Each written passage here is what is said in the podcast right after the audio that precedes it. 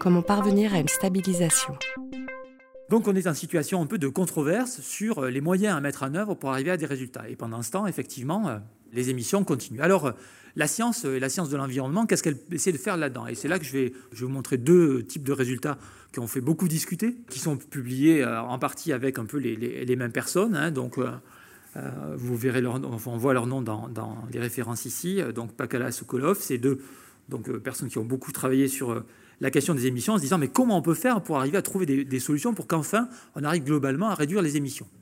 Donc première proposition, ils disent voilà, si je regarde la différence entre la tendance actuelle, c'est la courbe, la ligne en pointillé, et ce qu'il faudrait faire pour arriver à stabiliser les émissions, eux ils disent 550 parties par million. Ils disent bon, si on fait ça au moins, euh, peut-être on, on, évitera le pire.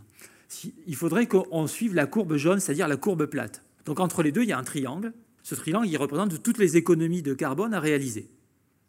Les auteurs disent voilà, euh, nous, on, vous on propose aux États la chose suivante. On va diviser ces économies en sept taquets que vous pourrez choisir dans une liste de 15 actions possibles ou de 15 domaines possibles où il y a des économies réalisables de 1 million de gigatonnes, etc., euh, réalisables sur cette période 2004-2054, sur 50 ans. Donc ils disent on peut raisonnablement, sur chacun de ces 15 domaines, si on s'y prend avec un certain nombre de mesures, économiser ce qu'il nous faut. Et si on le fait sept fois, on arrive à réduire l'épaisseur de ce triangle et arriver à la courbe plate. Et donc je vous ai listé ici euh, les 15 types d'actions possibles. Alors on peut agir sur les systèmes de production agricole, sur l'exploitation forestière, la préservation des forêts, sur etc. Je ne vous fais pas toute la liste. On peut euh, agir sur des choses dont que j'évoquais tout à l'heure, hein. les trajets individuels, les véhicules, etc. aussi euh, les types d'énergie qu'on peut euh, produire, l'innovation, etc. Donc aux États d'en choisir 7 sur les 15, ceux qui leur semblent les plus faisables, les plus gérables, et l'ensemble devrait produire une stabilisation. Donc euh, ça, c'est un premier modèle. Bien entendu, euh, pour le moment, on ne voit pas tout à fait les résultats. Autre solution, puisque bien sûr, ces auteurs ont bien vu que leur proposition, elle est très attrayante hein, sur le plan théorique, mais lorsqu'il faut la mettre en œuvre dans des politiques publiques, eh bien, pas tout à fait aussi facile. Et en tout cas, la réceptivité n'est pas la même. Et puis, comme vous le savez, il y a peut-être un certain nombre de barrières entre les très belles idées que les scientifiques peuvent développer et puis l'action politique les mêmes auteurs et d'autres se disent bon voilà, on va essayer de faire en sorte pour que on puisse partager ce fardeau des émissions. Il faut bien qu'on y arrive et euh, on a du mal à le partager. Donc on va le partager et comment on va le partager? On va le partager parmi des gens qui eux-mêmes devraient pouvoir sans trop de problèmes réduire, c'est ceux qui sont les très forts émetteurs. Très bien, alors comment faire?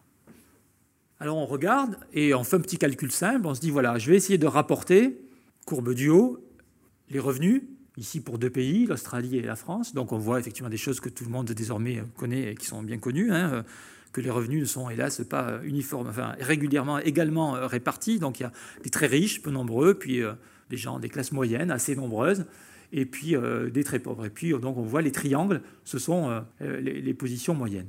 Et puis dans la boîte du bas, on a les émissions individuelles. Donc on fait l'hypothèse, on fait le, oui c'est ça, on suppose hein, qu'il y a un lien entre le revenu et les émissions, puisque quand on est très pauvre, effectivement, on consomme peu, on émet peu. Si on est très riche, on consomme beaucoup et on émet beaucoup plus. Et donc euh, là, on voit, sur première surprise, que euh, d'un pays à l'autre, on n'a pas les mêmes euh, modalités d'émission. les Australiens, si je peux généraliser de cette manière, émettent tous d'assez fortes quantités de manière assez égale. Pour la France, on a un pattern d'émissions assez différent avec des émissions qui ne sont pas concentrées de, la même manière. Avec cette méthode, on arrive à calculer pour chaque pays la quantité, puisqu'on a pour chaque pays à peu près les valeurs de revenus, on arrive à mesurer pour chaque pays ce que sont les, forts émetteurs, et on voit un peu les économies qu'on peut réaliser. Donc on aboutit à cette euh, représentation. On a effectivement ici euh, en bas la population cumulée, en abscisse, ordonnée, pardon, on a les émissions. Et donc en fait, si on veut se situer à un niveau où on va réduire les émissions d'une valeur, donc ici 30 euh, gigatonnes, eh bien il va falloir réaliser les économies qui sont dans le triangle bleu, dans l'air bleu de la courbe. Et ces économies, elles seront réalisées par à peu près un million, un milliard et quelques de personnes sur la Terre, qui sont les très forts émetteurs. D'où le titre de l'article, répartissons les émissions de CO2 entre un million, de très forts émetteurs. Alors très bien, vous allez me dire, bon, mais alors là, comment ils vont être distribués? Alors, Les auteurs disent, d'abord, cette méthode, disent-ils, elle est bien parce que chaque État pourra fonctionner un peu comme ça, c'est-à-dire qu'il fixera un peu par catégorie de revenus des objectifs, et puis ceux qui ne sont pas des très forts émetteurs, ils n'auront pas d'efforts à faire, et c'est uniquement ceux qui sont des très forts émetteurs qui auront des efforts à faire. Deuxième argument en faveur euh, de, cette position, euh, si on regarde un peu la position des différents groupes de pays, ici on a les États-Unis, la Chine, euh, les pays de l'OCDE, sauf les États-Unis, puis après les pays d'Asie, sauf la Chine, on s'aperçoit que tous croisent la petite ligne bleu clair à peu près à la même au même endroit. Donc ça veut dire tout simplement que à peu près dans chacune de ces grandes régions du monde, on a à peu près 250 à 270 millions de personnes qui sont les très forts émetteurs. Donc ça veut dire que au fond, euh, les États-Unis, la Chine et les autres blocs de pays n'ont pas auraient des contributions à faire assez équilibrées en termes de millions de personnes sur lesquelles il faudrait demander des efforts euh, euh, sur le plan des émissions. Autre argument, les gens disent mais il faut aussi qu'il y ait de la justice territoriale interrégionale, puisqu'il y a des gens qui sont des très faibles émetteurs, et eux, ils ont besoin, je l'ai dit tout à l'heure, d'émettre. Pourquoi? Parce qu'il faut qu'ils produisent leur énergie, euh, leur économie a besoin euh, de se développer, et avant qu'ils soient passés dans des systèmes techniques très propres, entre guillemets, qui émettent très peu, bah, il faudra un certain temps, une transition, donc il faudrait peut-être leur permettre d'augmenter. Donc si on donne à la queue de distribution, c'est-à-dire les personnes très nombreuses qui émettent très peu, la possibilité d'émettre davantage, et donc de mettre en œuvre les moyens pour leur développement, pour leur take-off économique, pour leur décollage économique. Ça veut dire qu'il faut mettre un petit peu plus de pression sur les très forts émetteurs.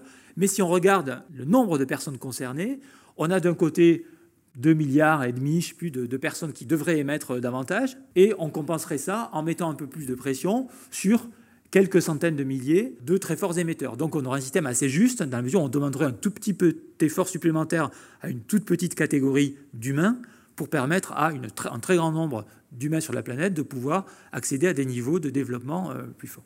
Donc on a un certain nombre d'avantages qui sont listés ici. Donc tous les pays contribuent à ce schéma, puisque c'est tous les forts émetteurs de tous les pays qui contribuent. effectivement, on en repère même dans les pays les plus pauvres, donc eux aussi contribueraient. Deuxième avantage, les pays, et c'est une justice globale euh, sur laquelle tout le monde est à peu près d'accord, les pays qui sont quand même les plus forts contributeurs sont fortement mis à contribution. On l'a vu, donc 250 millions pour les États-Unis, c'est pas pareil que 250 millions pour la Chine. Ça veut dire qu'on quand même, si c'est la même quantité de personnes, il y a un effort plus fort pour certaines régions que pour d'autres. En fait, ce sont les émetteurs historiques, si on, peut dire. Donc les pays les plus pauvres pourront augmenter leur niveau d'émission et donc euh, développer aussi, euh, enfin se mettre en, mettre en place leur, leur développement. Et chaque État pourra décider des moyens à mettre en œuvre pour atteindre ses objectifs.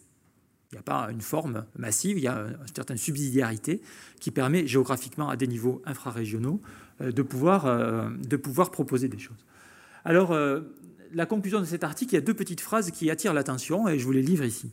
La première, c'est les auteurs disent bon voilà, notre proposition, elle demande seulement qu'on se mette d'accord au niveau global sur une cible d'émission.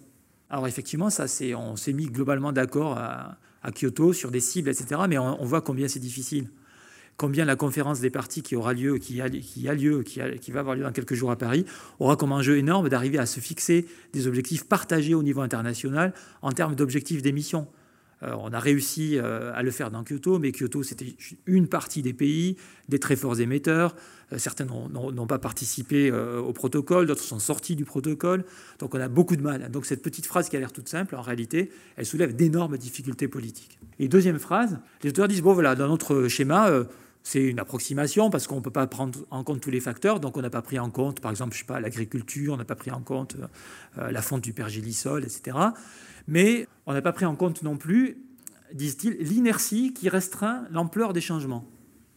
Et euh, cette inertie, euh, eh bien, je crois qu'elle est au cœur de la question. Et en tout cas, dans notre laboratoire, on souhaite y, y travailler un peu plus, essayer de comprendre pourquoi alors qu'on euh, a un certain nombre de voyants euh, au rouge, d'informations, euh, on est toujours dans le retard ou dans le report des actions, ce qui fait qu'on pourra probablement encore quelques années se poser des questions de ce type, et on espère qu'on ne se les posera pas trop longtemps.